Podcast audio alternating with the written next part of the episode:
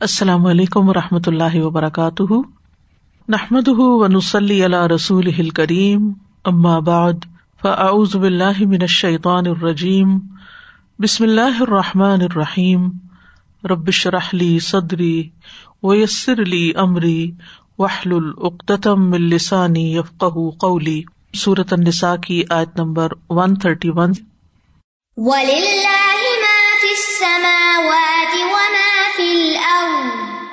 وَلَقَدْ وَصَّيْنَا الَّذِينَ أُوتُوا الْكِتَابَ مِن قَبْلِكُمْ وَإِيَّاكُمْ أَنِ اتَّقُوا اللَّهَ وَإِن تَكْفُرُوا فَإِنَّ لِلَّهِ مَا فِي السَّمَاوَاتِ وَمَا فِي الْأَرْضِ وَكَانَ اللَّهُ غَنِيًّا حَمِيدًا اور اللہ ہی کے لیے ہے جو کچھ آسمانوں میں اور جو کچھ زمین میں ہے۔ اور یقیناً ہم نے ان لوگوں کو جو تم سے پہلے کتاب دیے گئے تھے یہ تاکید کی تھی، اور تمہیں بھی کہ اللہ سے ڈرو۔ اور اگر تم کفر کرو گے، تو بے شک اللہ ہی کے لیے ہے جو کچھ آسمانوں میں ہے اور جو کچھ زمین میں ہے۔ اور اللہ بہت بے نیاز، بہت تعریف والا ہے۔ ولی اللہ معاف سماواتی و مافل ارتھ اور اللہ ہی کے لیے ہے جو کچھ آسمانوں میں اور جو زمین میں ہے۔ یعنی ہر چیز کا مالک، ہر چیز کا بادشاہ صرف اللہ ہے۔ اور اس میں اللہ کا لفظ مقدم ہے لاہ یعنی خبر کو مقدم کیا گیا ہے، مبتدا سے۔ اور اس طرح یہ حسر کا فائدہ دیتا ہے یعنی فوکس پھر اللہ کے لفظ پر آ جاتا ہے۔ اللہ ہی کے لیے ہے۔ یعنی آسمانوں اور زمینوں کی ہر چیز اللہ عزا و جلح کے ساتھ خاص ہے۔ سب کچھ اس کی ملکیت میں ہے اور اس میں اس کا کوئی بھی شریک نہیں۔ اور یہی وجہ ہے کہ کسی کے لیے ممکن ہی نہیں کہ اللہ کی مرضی کے بغیر کوئی چیز آسمانوں میں یا زمین میں تبدیل کر سکے۔ خواہ کوئی قونی حکم ہو یا شرعی حکم ہو۔ اور پھر آپ دیکھیے کہ خاص طور پر جب ہم پچھلی آیات کے ساتھ ملا کے پڑھتے ہیں اس کو، تو اس میں ہم دیکھتے ہیں کہ طلاق کی بات ہو رہی تھی۔ وہ تفر رقا یغن اللہ کلم منسا آتی ہی کہ اگر وہ دونوں الگ ہو جائیں تو ہر ایک کو اللہ اپنے فضل سے غنی کر دے گا۔ کیونکہ ساری چیزوں کا کنٹرول اللہ کے ہاتھ میں۔ وہ جس کو جہاں سے جو چاہے عطا کرے۔ یعنی یہ اللہ تعالی کے غنی ہونے کا ایک مظہر ہے۔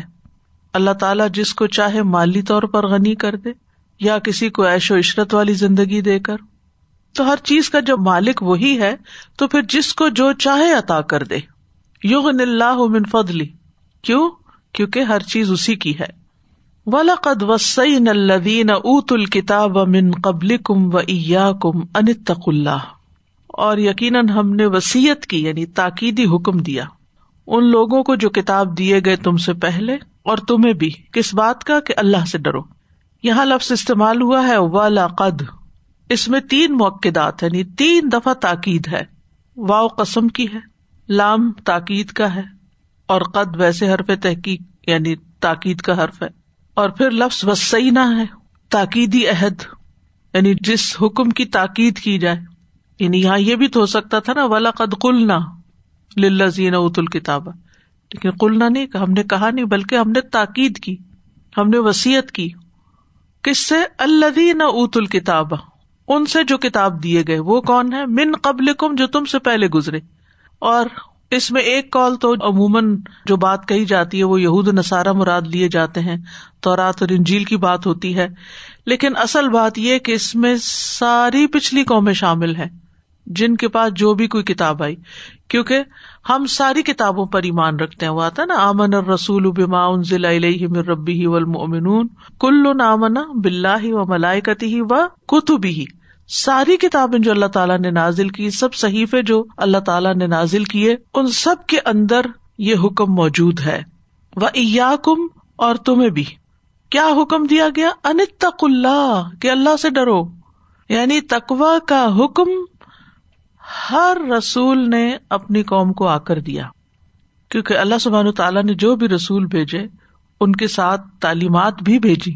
وہ جس بھی شکل میں تھی لیکن تعلیمات تھی جیسا کہ سورت الحدید میں آتا ہے، لقد ارسل نہ رسول نہ بل بیناتی و انزل نہ ماہم الکتاب و المیزان بلا شبہ یقیناً ہم نے اپنے رسولوں کو واضح دلیلوں کے ساتھ بھیجا، بینات کے ساتھ، اور ان کے ساتھ کتاب۔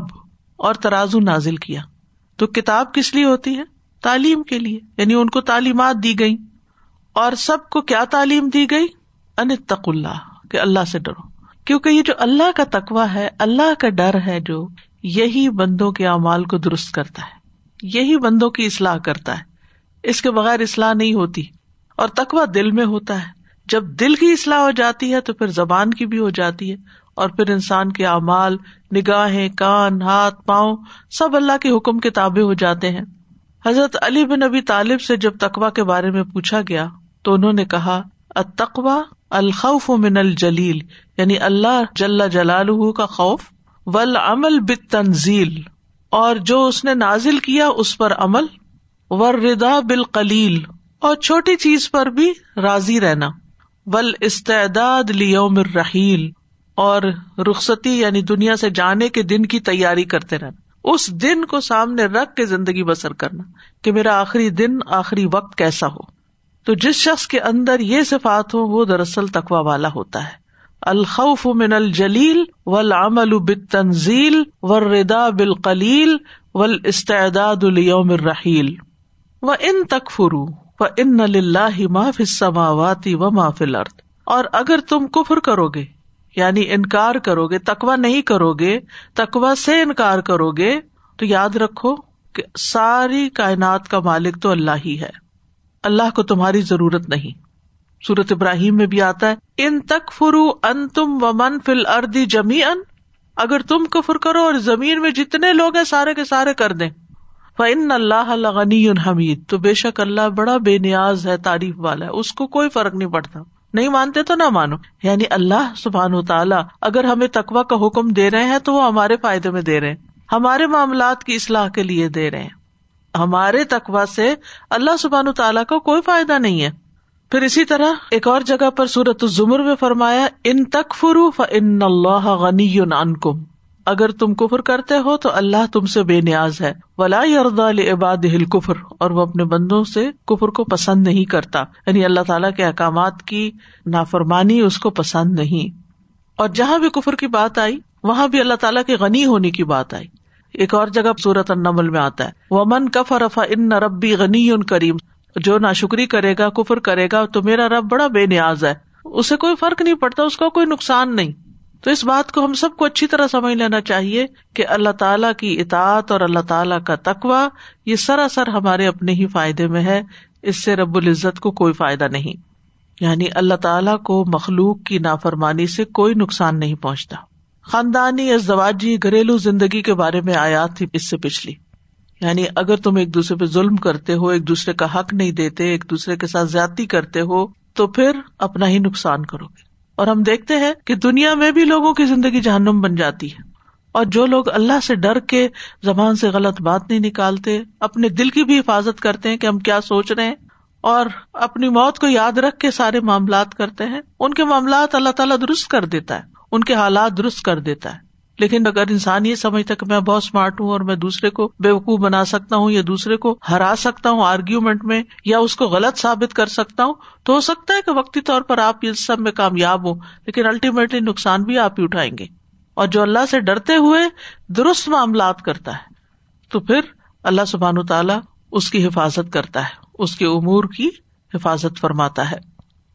تو اللہ تعالیٰ کو مخلوق کی نافرمانی سے کوئی نقصان نہیں ہوتا اور اطاعت سے کوئی فائدہ نہیں ہوتا۔ صحیح مسلم کی ایک حدیث ہے، ابو ذر رضی اللہ عنہ نبی صلی اللہ علیہ وسلم سے بیان کرتے ہیں، جو آپ صلی اللہ علیہ وسلم نے اللہ تبارک و تعالیٰ سے بیان کی۔ اللہ تعالیٰ نے فرمایا، اے میرے بندو، اگر تمہارے پہلے والے اور بعد والے، تمہارے انسان اور جن مل کر تم سب سے فاجر آدمی کے دل کی طرح ہو جائیں سب سے گناگار انسان کے دل جیسا ہوتا ہے، ویسے ہو جائیں تو اس سے میری بادشاہت میں کوئی کمی نہیں ہوتی۔ للہ ملک السماوات والارض۔ کوئی چیز اس کے خزانوں میں کمی نہیں کر سکتی۔ جو کوئی اطاعت کرتا ہے تقوا کرتا ہے، پھر وہ اس کو ہی فائدہ دیتا ہے۔ وکان اللہ غنی حمیدہ، اور ہے اللہ غنی تعریف والا۔ یہاں بھی کانا کا لفظ استعمال ہے۔ ہمیشہ سے اللہ تعالیٰ غنی اور حمید ہے۔ اور اب بھی ہے اور آئندہ بھی وہ رہے گا۔ کانا میں استمرار کا مانا آ جاتا ہے۔ تو جب کانا کسی صفت پر آتا ہے، تو کسی صفت کے ثابت ہونے، اس میں جم جانے اور جاری رہنے کا فائدہ دیتا ہے۔ تو اللہ تعالیٰ ہمیشہ سے غنی اور تعریف کیا گیا ہے۔ غنی وہ ہوتا ہے جس کے پاس دولت ہو اور وہ دوسروں سے بے نیاز ہو، اس کو ڈپینڈینس نہ ہو کسی کی۔ وہ اپنی دولت کی بنا پہ اپنے سب کام کر سکتا ہو۔ اور حمید ہے تعریف کیا ہوا۔ تو اللہ سبحان و تعالیٰ غنی ہے جو اپنے غنا پر تعریف کیا گیا۔ یعنی غنی ہونے کی وجہ سے قابل تعریف ہے۔ کیونکہ جو غنی ہوتا ہے، اس کی لوگ تعریف کرتے ہیں۔ لوگ اس سے محبت کرتے ہیں۔ جو دوسروں سے بے نیاز رہتا ہے۔ بے نیاز اس معنوں میں کہ وہ ان کے مال کا، ان کی چیزوں کا حریث نہیں ہوتا۔ اور دنیا میں بہت سے غنی ایسے بھی ہوتے ہیں، مالدار، جو کنجوس بھی ہوتے ہیں۔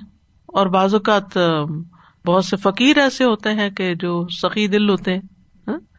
تو کنجوس مالدار جو ہوتا ہے نا، وہ قابل مذمت فقیر کی طرح ہی ہوتا ہے۔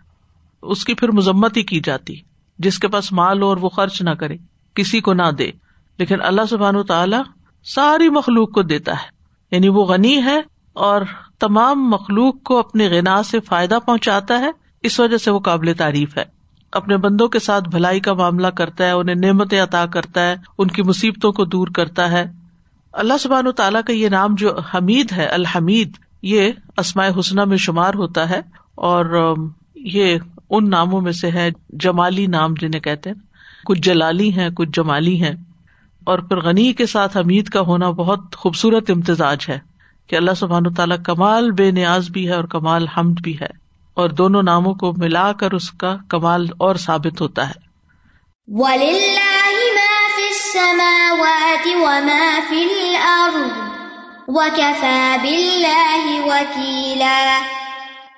اور اللہ ہی کے لیے ہے جو کچھ آسمانوں میں ہے اور جو کچھ زمین میں ہے اور کافی ہے اللہ کا ارساز۔ تیسری دفعہ تکرار ہو رہی ہے۔ یعنی بار بار یہ بات یاد کرائی جا رہی ہے کہ آسمانوں اور زمین کا مالک وہی ہے تاکہ بندے اس کی عظمت کو محسوس کرے اور اس کی عظمت کو محسوس کر کے اس کے احکامات پر پھر عمل بھی کرے اور ہر وقت اللہ تعالیٰ کے بے نیاز ہونے اور اس کے قابل تعریف ہونے کو اپنے ذہن میں بھی رکھے یعنی اس بات کو کہ اللہ کو میری عبادت کی ضرورت نہیں ہے۔ میری تصبیح کی ضرورت نہیں، وہ تو خود قابل تعریف ہے اپنے کمالات کی بنا پر۔ تو یہاں پر بندوں کو اور خصوصاً اپنے خاندانی معاملات کے اندر بندوں کو یہ یاد رکھنا چاہیے کہ ہر چیز کا مالک اللہ ہے۔ کفا بلّہ وکیلا۔ میں اپنے معاملات اس کے سپرد کرتی ہوں اور اس کا وکیل ہونا کافی ہے۔ وکیل کے معنوں میں نگرانی بھی آتی ہے۔ بھروسہ بھی آتا ہے۔ یعنی وکیل وہ ہوتا ہے جس کے سپرد آپ اپنے کام کر دیتے ہیں کہ میرے بحاف پہ آپ اس کام کا ذمہ لے لو، آپ میرا یہ کام کرو۔ تو اللہ کا وکیل ہونا کافی۔ یعنی ایک ہوتا ہے کہ بندہ بندوں پہ ڈپینڈینٹ ہوتا ہے۔ بندوں کی منتیں کرتا ہے، بندوں کی طرف دیکھتا ہے۔ اور یہاں کیا بتایا گیا؟ کہ وہ کفا بلّہ وکیلا۔ اللہ کا نگران ہونا، اللہ کا کارساز ہونا، اللہ کا وکیل ہونا بہت کافی ہے۔ اور اسی پر بھروسہ کیا جانا چاہیے۔ اور وکیل کا ایک معنی بھی کیا جاتا ہے کا امن اللہ کل نفس بما کا سبق یعنی ہر نفس اور جو اس نے کمائی کی، اللہ تعالیٰ اس پہ نگران ہے۔ تو پہلی آیت میں اللہ تعالیٰ نے اپنی مخلوقات سے اپنی بے نیازی کو بیان کیا ولی اللہ معاف سماوات و محفل ارد میں وکان اللہ غنی حمیدہ کہا۔ اور اس آیت میں اللہ تعالیٰ نے بیان کیا کہ وہ اپنی مخلوق پر محافظ اور نگران ہے۔ اور اگر اللہ نگرانی کر رہا ہے تو بندوں کو ڈرنا بھی چاہیے کہ اللہ تعالیٰ پوچھے گا۔ اللہ تعالیٰ سے ہم کہیں بھاگ کے نہیں جا سکتے۔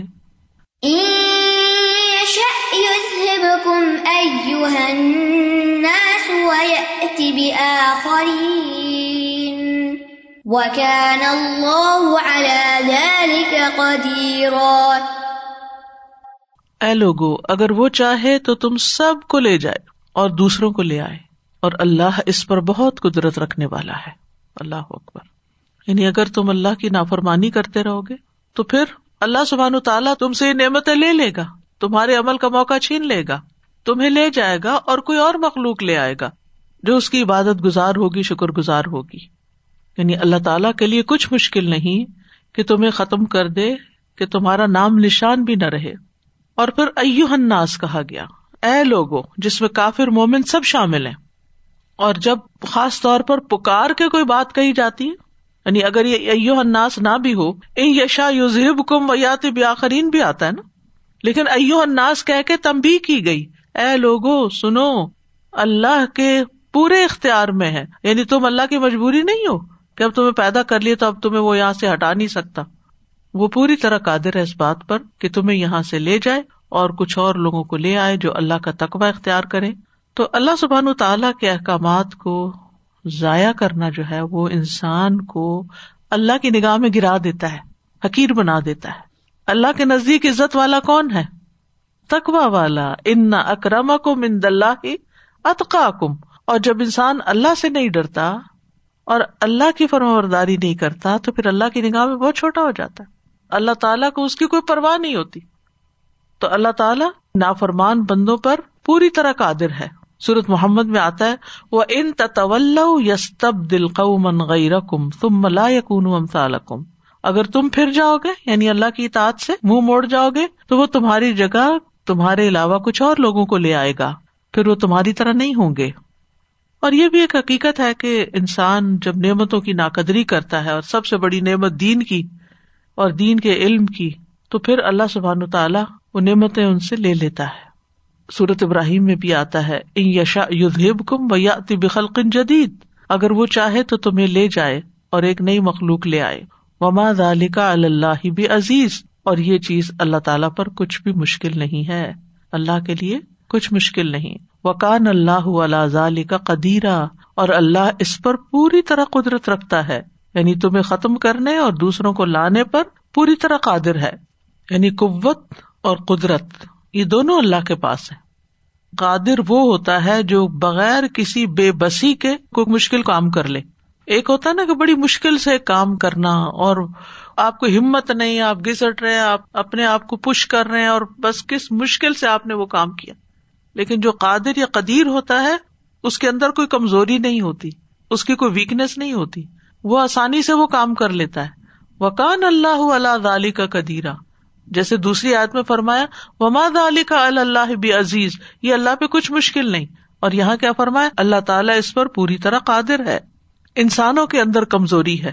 اور انسان کبھی طاقتور ہوتا ہے، کبھی کمزور ہوتا ہے۔ اللہ تعالیٰ ہمارے بارے میں فرماتے صورت روم میں، اللہ الزی خلق کم مندافن ثم جا ممباد دافن قوا ثم جا ممباد قوت دافن و شیبہ اللہ وہ ہے جس نے تمہیں کمزوری سے پیدا کیا، پھر کمزوری کے بعد قوت دی، پھر قوت کے بعد کمزوری اور بڑھاپا دیا۔ یعنی انسانوں کے تو یہ حالات ہیں۔ کمزور پیدا ہوتا ہے اور پھر کچھ طاقت آتی ہے، پھر کمزوری کی طرف چل پڑتا ہے۔ لیکن اللہ سبحان تعالیٰ کے اندر ایسی کوئی کمزوری نہیں۔ سورت فاتر میں اللہ تعالیٰ فرماتے ہیں، وما کا اللہ من شعی ان پھر سماوات ولا فل ارد ان نہ کا نہ علی من قدیرہ اور اللہ کبھی ایسا نہیں کہ آسمانوں اور زمین میں کوئی چیز اسے بے بس کر دے۔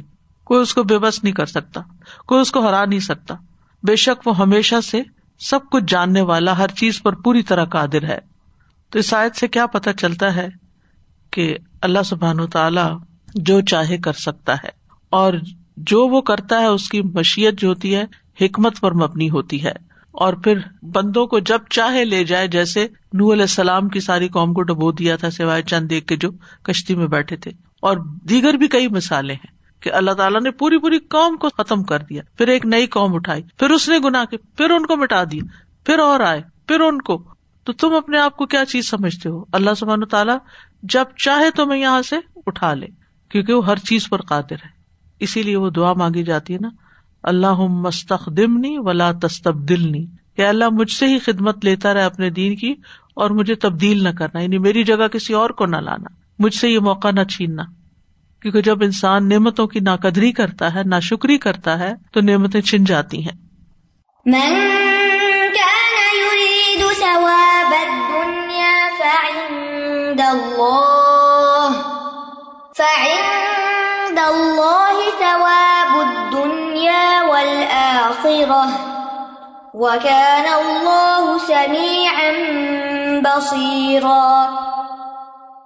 جو کوئی دنیا کا ثواب چاہتا ہے، تو اللہ کے پاس دنیا اور آخرت دونوں کا ثواب ہے، اور اللہ خوب سننے والا، خوب دیکھنے والا ہے۔ لوگوں کی دو قسمیں ہیں۔ کچھ لوگ دنیا چاہتے ہیں اور کچھ آخرت چاہتے ہیں۔ تو یہاں اشارہ ہے ان منافقین کی طرف جو بعض غزوات میں شامل ہوئے تھے، لیکن ان کا ہم و غم دنیا تھی۔ دکھاوا تھا اور ارادہ کیا تھا ہمیں کچھ غنیمتیں ملیں گی۔ تو اللہ نے ان کو وہ دے دیا جو وہ چاہتے تھے اور جو آخرت چاہتا ہے اللہ تعالیٰ اسے دنیا کا ثواب بھی دیتے ہیں اور آخرت کا بھی دیتے ہیں۔ کیونکہ کیا فرمایا؟ فعند اللہ ثواب دنیا والا آخرا تو کچھ لوگ اللہ کی عبادت، اللہ کے دین کی خدمت کرتے ہیں آخرت میں ثواب پانے کے لیے اور کچھ لوگ کرتے ہیں دنیا کمانے کے لیے۔ تو جو جس مقصد سے کوئی کام کرتا ہے اللہ تعالیٰ اس کو وہی دے دیتا ہے۔ تو من کا نہ یورید ثواب دنیا ثواب کہتے ہیں بدلے کو، اجر کو۔ تو جو کوئی دنیا کا ثواب چاہتا ہے یعنی دنیا کی نعمتیں، دنیا کی خوشحالیاں اور دنیا کے فائدے، اور اس کے برعکس ثواب الآخرہ کیا ہے؟ جنت، اللہ کا دیدار۔ تو اللہ سبحان و تعالی کے پاس دونوں ہی ہیں، کیونکہ ہر چیز اس کے للہ ہی معاف سماوات و معاف الارض۔ لیکن انسان یہ سوچے کہ ثواب دنیا گھٹنے والا اور فنا ہونے والا ہے۔ دنیا میں جو بدلا انسان کو ملتا ہے، جو بھی کوئی چیز ملتی ہے، مال ملتا ہے یا کوئی اور چیز، تو آہستہ آہستہ کم ہو جاتی ایون فیم نیم وہ بھی تھوڑے دن کے بعد کوئی اور سیلیبریٹی آ جاتا ہے، کوئی اور بڑا آ جاتا ہے، لوگ اس کے پیچھے دوڑ پڑتے اور پچھلے کو چھوڑ دیتے ہیں۔ اسی طرح خاندانی زندگی میں بھی آپ دیکھیں کہ مثلاً ایک بہو آتی ہے، وہ بڑی خدمت کرتی ہے، اپنا بڑا نام کماتی ہے اس کے بعد ایک اور آتی ہے جو بڑے مالدار گھر سے آتی ہے۔ وہ پچھلی کی خدمتوں کو بھول کے وہ ساری تعریف اور ساری چاہتے وہ نئی کے ساتھ شروع ہو جاتی ہیں۔ بہت دفعہ ایسی مثالیں ملتی ہیں کہ دنیا کی کوئی بھی چیز جو ہے پرماننٹ نہیں ہے، فنا ہونے والی ہے۔ لیکن آخرت اس کو فنا ہی کوئی نہیں، وہ ہمیشہ باقی رہنے والی ہے۔ تو جو بندہ جس چیز کا ارادہ کرتا ہے، جو چیز اس کے دل میں ہوتی ہے اس کے مطابق وہ کام کرتا ہے۔ حالانکہ دیکھنے میں کام ایک جیسا ہی لگ رہا ہوتا ہے۔ تو پھر اللہ سبحان و جو اپنے لیے جو کچھ چاہتا ہے پھر اس کے مطابق دیتا ہے۔ تو عقل مند وہ ہے جو آخرت کے ثواب کو دنیا کے ثواب پہ ترجیح دے۔ تو جو اللہ کا تقوی اختیار کرتا ہے وہ دونوں جہانوں کی بھلائیاں پا لیتا ہے۔ تو انسان کو یہ آیت متنبع کر رہی ہے کہ دنیا کی طلب اور تلاش آخرت کی طلب سے پھیر نہ دے، بلکہ دنیا کی قیمت پر آخرت کمائے۔ آخرت کی قیمت پر دنیا کے پیچھے نہ جائے۔ جیسے سورت القصص میں کارون کا قصہ آتا ہے، تو اس کو لوگوں نے کیا مشورہ دیا تھا؟ وب تغیفی ما آتا کلّہ دار الآخرتا ولا تنس نصیب کا منت دنیا اللہ نے جو کچھ تمہیں دیا ہے، اس میں آخرت کا گھر تلاش کرو۔ یعنی اپنے اس مال سے آخرت بناؤ۔ اور دنیا سے اپنا حصہ مت بھولو۔ یعنی آخرت بنانے کا مطلب یہ نہیں ہوتا کہ انسان دنیا بالکل چھوڑ کے کہیں جنگلوں میں نکل جائے۔ ہمیں کیا سکھایا گیا کہ اللہ تعالیٰ سے دنیا اور آخرت دونوں کی بھلائی مانگی جائے۔ صرف دنیا نہیں اور صرف آخرت نہیں، بلکہ دنیا اور آخرت دونوں۔ فمن انا سے میں یقول ربنا آتنا فت دنیا وما لہو فل آخرت من خلاق۔ و من ہم یقول ربنا آتنا فت دنیا حسنتم و فل آخرتی حسنا وقنا اذاب النار. الا لہم نصیب مما کا سابو و اللہ سری الحساب. یہ وہ لوگ ہیں جن کے لیے اس میں سے ایک حصہ ہے جو انہوں نے کمایا اور اللہ بہت جلد حساب لینے والا ہے. اور ایک اور بات یاد رہے کہ دنیا چاہنے والوں کو دنیا بھی ان کی چاہت کے مطابق پوری نہیں ملتی. جتنی اللہ چاہتا ہے اتنی ہی دیتا ہے. لیکن وہ آخرت کا تو ارادہ ہی نہیں کرتا، لہٰذا اس کے تو اجر سے محروم ہو جاتا ہے. تو جو شخص دنیا کا ارادہ کرتا ہے وہ ساری دنیا حاصل نہیں کر سکتا۔ اللہ تعالیٰ فرماتے ہیں، من کا نہ یورید العجلتا اجل نہ لہو فیحا ماں نشا لمن نرید۔ جو جلد ملنے والی دنیا چاہتا ہے، ہم اس کو جلدی دے دیتے ہیں، اس میں سے جتنا ہم چاہتے ہیں۔ جو اللہ چاہتا ہے، جتنا چاہتا ہے، بس اتنا ملتا ہے۔ انسان کو دنیا میں اس کی ساری تمنا اور خواہشات کے مطابق نہیں ملتا۔ ہر تمنا یہاں پوری نہیں ہوتی۔ جتنی بھی آپ بھاگ دوڑ کر لیں۔ لیکن جو شخص آخرت کو ذہن میں رکھ کے کام کرتا ہے، تو ایسا نہیں ہوتا کہ اللہ تعالیٰ اسے دنیا سے محروم کر دیتا ہے۔ من کا نہ یوری ہر سل آخرت نزد لہوفی ہر سی ہی جو کوئی آخرت کی کھیتی چاہتا ہے، ہم اس کے لیے اس کی کھیتی میں اضافہ کریں گے۔ ٹھیک ہے؟ اور جو کوئی دنیا کی کھیتی چاہتا ہے، ہم اسے اس میں سے کچھ دے دیں گے اور آخرت میں کوئی حصہ نہیں۔ تو صرف دنیا طلب کرنا جو ہے، یہ انسان کے لیے بربادی کا باعث ہے۔ اور انسان جو بھی نیک عمل کرتا ہے اس پر ثواب یعنی بدلا اس کو کیا ملے گا؟ یہ اس کی نیت پر منحصر ہے۔ ان ملا مال بنیات و ان مال کل امر امانوا تو دنیا حاصل کرنے کی نیت سے جو کام کیا جائے، اس عمل میں آخرت کا حصہ نہیں ہوتا۔ جو کام دنیا کی شہرت کے لیے کیا جائے، اس کا بھی آخرت میں کچھ فائدہ نہ ہوگا۔ اور پھر یہ بھی ہے کہ اگر انسان آخرت کو مد نظر رکھتا ہے اور سنسیریٹی کے ساتھ کام کرتا ہے، تو اللہ سبحان تعالیٰ اس کے سارے امور کو جمع کر دیتے ہیں۔ یعنی دنیا میں بھی وہ شخص فوکسڈ ہو جاتا ہے، اس کے کام سمٹ جاتے ہیں۔ زید بن ثابت کہتے ہیں، میں نے رسول اللہ صلی اللہ علیہ وسلم کو فرماتے ہوئے سنا، جو شخص اپنی فکر آخرت کو بنا لیتا ہے، اللہ اس کے تمام امور جمع کر دیتا ہے اور اس کے دل کو بے نیاز کر دیتا ہے اور دنیا اس کے پاس ذلیل ہو کے لوٹتی ہے۔ اور جس کی نیت صرف دنیا حاصل کرنے کی ہو اللہ اس کی تنگیوں کو اس پر کھول دیتا ہے۔ یعنی جو صرف دنیا کے پیچھے بھاگتا ہے، آخرت بھولا ہوا، تو تنگی اس کے اوپر آ جاتی۔ یعنی دل اس کا کسی وقت خوش نہیں ہوتا چاہے اس کے پاس ملینز ہی کیوں نہ ہو اور اس کا فخر اس کی آنکھوں کے سامنے لے آتا ہے۔ اس کو ہر وقت فقیر ہونے کا خوف لگ جاتا ہے۔ اور اسے صرف اتنی ہی دنیا ملتی ہے جتنی اس کے لیے لکھی جا چکی ہو۔ تو اس لیے دنیا کو اپنا ہم و غم بنانے کی بجائے آخرت کو اپنا ہم و غم بنا لینا چاہیے۔ وکان اللہ سمی ام بصیرا اور اللہ بہت سننے والا، بہت دیکھنے والا ہے۔ یعنی جتنی بھی آوازیں ہیں، وہ ساری مل کے اللہ تعالیٰ کے سننے میں کوئی خلل نہیں ڈالتی۔ ہر آواز کو سنتا ہے۔ چیوٹی کی بھی اور انسان کی بھی اور جن کی بھی اور فرشتے کی بھی۔ بیک وقت سب سن سکتا ہے۔ کوئی مخلوق میں سے ایسا نہیں ہے۔ دو لوگوں کی کٹھی بات سمجھ نہیں آتی۔ اور بسیرا یہ ہے کہ اندھیرا ہو، روشنی ہو چھپی سے چھپی چیز ہو، زمین میں ہو، آسمان میں ہو، ہر چیز اس پہ آیا ہے۔ سب کچھ دیکھتا ہے وہ۔ وکان اللہ سمیم بسیرا یہاں پر سمیام بسیرا کہا، ایک اور جگہ سمیان علیما بھی کہا۔ مطلب اس کا کیا ہے؟ آخر میں آیت کی کیوں لایا گیا؟ اخلاص کی دعوت ہے۔ جو تم پڑھو گے جو بولو گے جو مانگو گے اللہ سے، جو طلب کرو گے اللہ تمہاری دعائیں سنے گا۔ اور جو عمل کرو گے اللہ اس کو دیکھ رہا ہوگا۔ اس کی نظر میں ہے۔ جیسے پیچھے کہا نا، ان اللہ کا نا بما تامل خبیرا۔ تو اس آئے سے ہی پتہ چلتا ہے کہ اعمال کا دار و مدار جو ہے وہ نیت پر ہے۔ اور اس میں وہ جبریا فرقہ جو ہے نا، اس کا بھی رد ہے۔ جبریا کیا کہتا ہے؟ انسان مجبور ہے، کچھ نہیں کر سکتا۔ تو یہاں پر اللہ تعالیٰ کیا فرماتا ہے؟ جو ارادہ کرتا ہے انسان کا ارادہ ثابت ہے۔ پھر یہ بھی پتا چلتا ہے اس آیت سے کہ اللہ کے نزدیک دنیا کا رتبہ انتہائی کم ہے۔ کوئی حقیقت نہیں دنیا کی۔ تو انسان کے پاس جو دنیا ہے، اگر اس سے وہ آخرت نہیں بنا رہا، تو یہ دنیا غم و حزن کا باعث ہے اور ہوگی۔ لیکن جو شخص اپنی دنیا سے، اپنے وقت سے، اپنے مال سے، اپنی صلاحیتوں سے، اپنی ہر چیز سے اپنی آخرت کے لیے سامان اکٹھا کر رہا ہے، تو اس کا اگر کچھ کھو بھی جاتا ہے، کچھ دنیا میں ریزلٹ نہیں بھی نظر آتا، تب بھی وہ غمگین نہیں ہوتا، کیونکہ اس کو پتا ہوتا ہے کہ اللہ نے میری کوشش دیکھ لی ہے۔ ومن اراد اللہ و سا سا فلا کا کانا سا مشکورا۔ جس نے آخرت کا ارادہ کر لیا اور اس کے لیے دوڑ دھوپ شروع کر دی، ان کی دوڑ دھوپ کی قدر کی جائے گی۔ پھر یہ کہ ثواب صرف اللہ کے پاس۔ ف ان اللہ ثواب دنیا والا تو ثواب کے لیے، بدلے کے لیے اللہ کی طرف ہی رجوع کرنا چاہیے، بھروسہ کرنا چاہیے۔ اور نفع نقصان اسی کے ہاتھ میں ہے۔ وہ جو دعا ہے نا اللہ مقسم لنا، اس میں آتا نا، ولا تجال دنیا اکبر ہمنا ولا مبلغ علمنا۔ تو یہ ہمیں بھی دعا مانگنی چاہیے کہ اللہ تعالیٰ دنیا کو ہمارا سب سے بڑا غم نہ بنا دے، ہمیں آخرت کی فکر لگ جائے کہ وہاں کیا ہوگا ہمارا۔